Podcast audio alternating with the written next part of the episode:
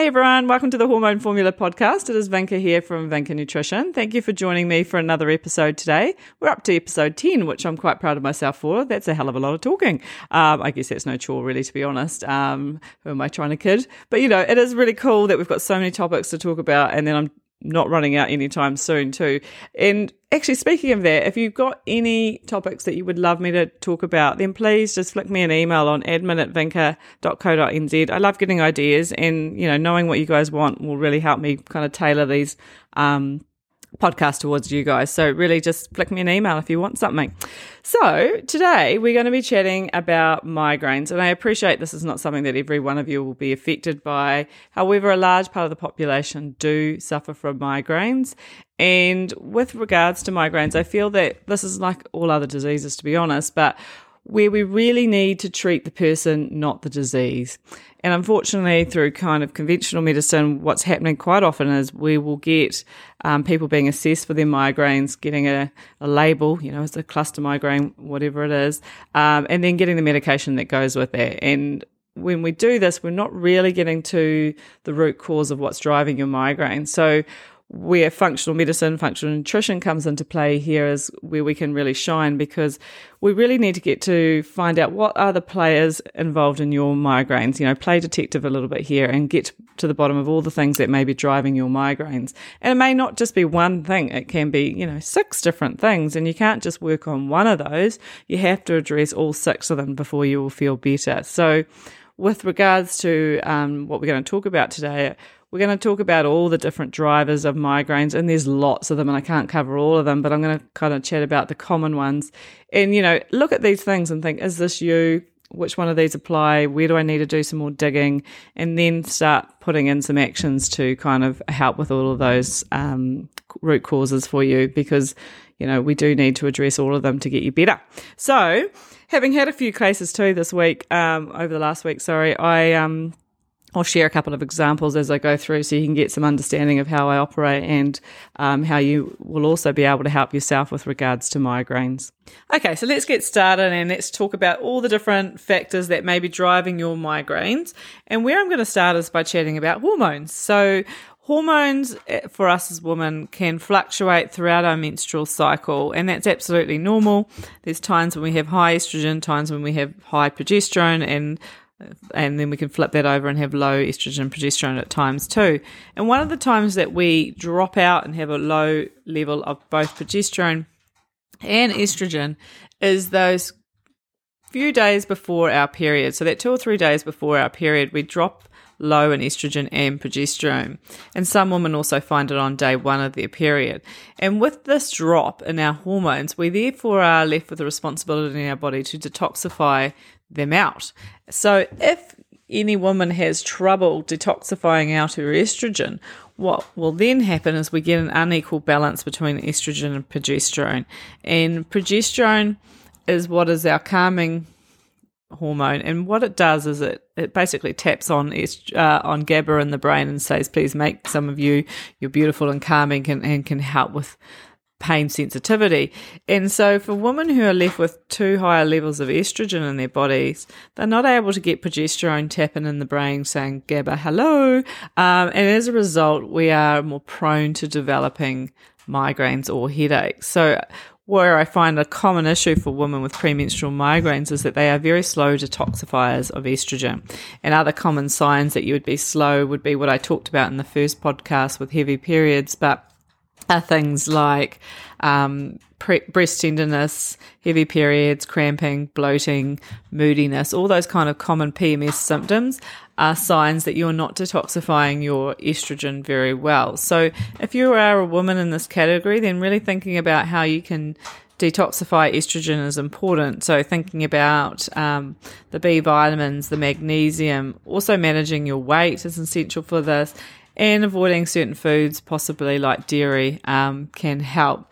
But there's also um, wonderful herbs and nutrients that you can use to detoxify estrogen, such as DIM and sulforaphane and things. But really work with somebody um, to figure out which one is the best for you because there's different phases of detoxification for estrogen and you need to work on the right one for you. And this is where I find, again, I always go on about this, but testing Uh, this is such a cool place to help with looking at whether you detoxify estrogen. So you can do this through a Dutch test, which is a urine test looking at your um, hormones, or you can do it through genetic testing. And with regards to genetic testing, there's certain genes that are really helpful for understanding how quickly you detoxify estrogen, for example, the COMT gene. And a lot of times I see this as being an issue um, that's driving up migraines as somebody who's got a slow COMT gene, meaning you detoxify estrogen really slowly. So understanding that is really cool. And you can also assess that on a Dutch test with regards to um, looking at your metabolites for estrogen. So really cool ways of understanding your picture. So let's move on to the next um, one of my list, which is hydration. This is not rocket science to know this. You know, a majority of our body is made up of water, so being dehydrated is not going to help our brain. And actually, our brain shrinks when we are dehydrated, and those nerves are kind of stretched out to the edge of your brain. Not cool when you visualize that. So, simply getting your water intake up is really important. And I know a lot of you will avoid water due to incontinence or not wanting to pee five million times through the night. I get that. Um, however, if you can think about ways to get around that, um, such as drinking majority of your water before lunchtime is one way, and just also thinking about avoiding um, foods and drinks that are diuretics such as coffee and tea to kind of help you with your hydration is really important. And just remembering what I've said in the previous podcast, it's around about 30 mils of um, water per kilo of body weight. So if you're 100 kilos, you need to be drinking three liters of water.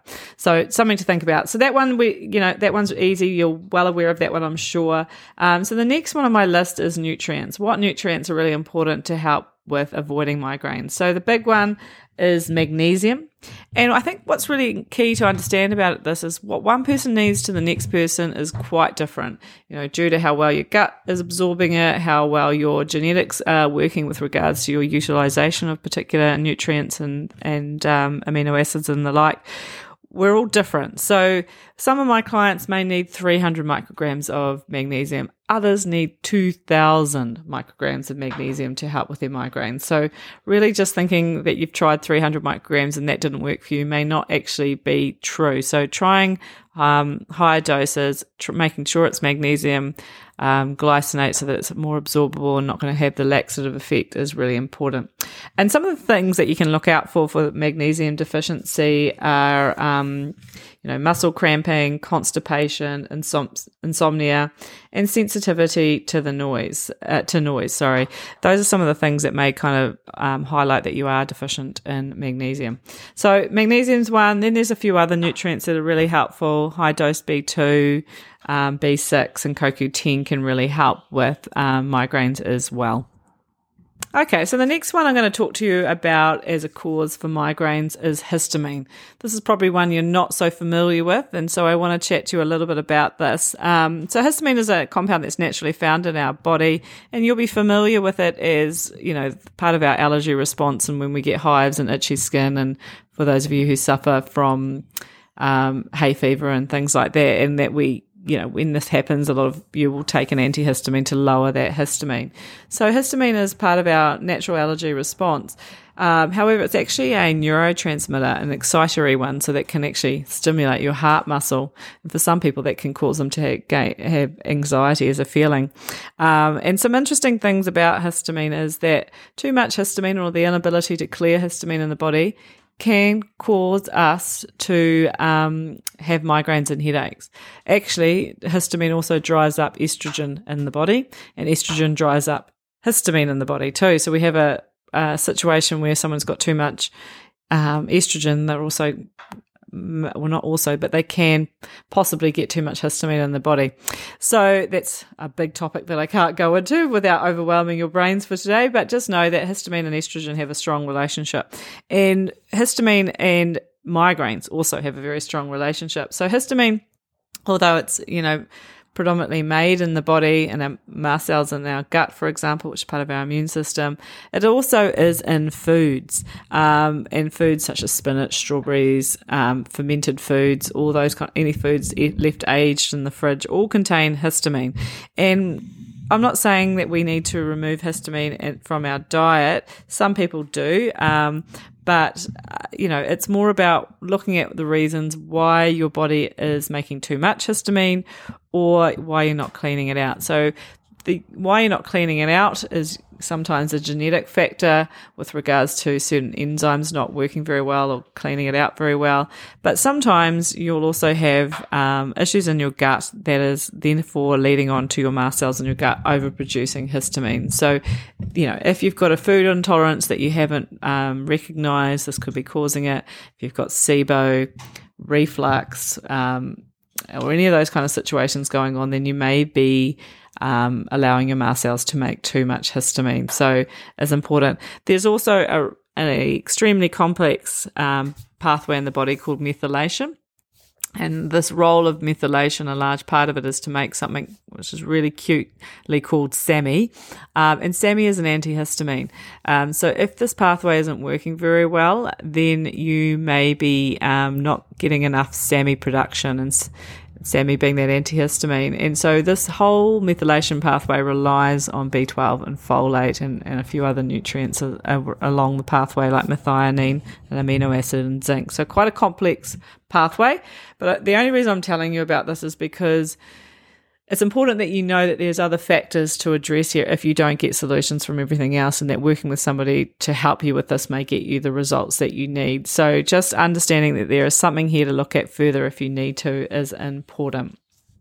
Oh my gosh, I have so many more things in my brain that I'm trying to um, put into a logical order for you as I ramble these off. But just so you know, when you're doing your investigation for migraine, there are lots of different angles that you can look at this. So just a few more to add to the list that I've already given is stress um, is another contributor for women. And you know, this really comes down to the ability of how well you handle stress. Some some of us can handle it, no worries at all. Others can really hold on to stress for a lot longer. And these are the ones that seem to be more prone to migraines. So finding your technique for managing your stress is essential for helping with your migraines. The next one is food intolerances and sensitivities. These can um, lead on to migraines and headaches quite often I'll have this is one of the categories that I see people uh, see people for and helping with. You know, it could be coffee, it could be gluten, it could be dairy, eggs, chocolate. You know, the list goes on. Every one of us is different as to what we may react to, but definitely gluten and coffee are two of the big ones that are, are common ones. Um, so then we've got after that we've got sleep. Is if lack of it is another big driver. Um, watch my sleep podcast to learn a little bit more about that and how you can help because you know, getting quality deep sleep is essential for helping um, brain health and, and, avoiding migraines. And then we've got um, chemical triggers such as the food additives, sulfites, MSG, nitrates, and those kind of um, artificial sweeteners as well can be triggers for some. And then the health of our gut. Um, again, I'm talking about the gut. So the gut um, has a vagus nerve that connects it to the brain, and we now know that there's 400 times more communication from the gut to the brain in the brain to the gut. Amazing. So we know what if there's inflammation in the gut, then that inflammation is going to go to the brain. So have, having a healthy gut is essential for helping with your migraines. So then there's things like um, just to finish up on, you know, just to get you thinking outside the box a little bit again, is mitochondrial health, which are the little engines in our cells. They need specific nutrients to function, and if they don't get what they love, then they can um, lead on, it can lead on to migraines. So mitochondrial health is super important, and that's where those B vitamins and CoQ10 come in and be really helpful for helping. So I could go on. I actually really could go on, but I have to shut up somewhere, and so I better now. So just know that if you are someone who's suffering a migraine, that there is no reason that you cannot get to the bottom of what is driving it. To me, there's always an answer, and it may take a little bit of digging, but you've got to work through the process and get there and find all your triggers, not just one of them, all of them, and work on every single one of them until you get your relief that you need. And for some women, that may not be 100% relief. I get that. But it may be that the migraines are nowhere near as severe or as often, which is fabulous compared to where some women are suffering at the moment.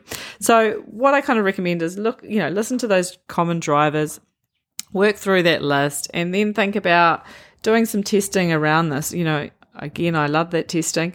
Um, but you can look at magnesium in your um, blood, for example, and see your levels of um, magnesium. And you really need to look at a red blood cell magnesium to understand a more accurate picture of your magnesium. Um, you know, you can look at um, certain food intolerance testings. Um, you can look at um, gut bacteria and your stool samples and things like that to look at all your microbiome profile and those wonderful things. You can look at genetic testing um, to understand how well you're detoxifying your estrogen and looking at your histamine clearances, all those sorts of scenarios. You can look at hormonal testing. Um, to look at estrogen again and, and all your other hormones. Um, cortisol testing, see if your levels of cortisol are too high. Um, so those are some options to kind of dig a little bit deeper. But listening to the symptoms of your body is also an incredible tool that can help you. Um, assess what your body's trying to tell you. So listen to your body, take some notes and you know start working through this list and know that you know quite often a lot of nutritional therapy can really be beneficial here um, and super helpful for helping manage those migraines. So i hope this was helpful and that uh, you've all learned something new for this week. But take care and i look forward to seeing you all next week. Thank you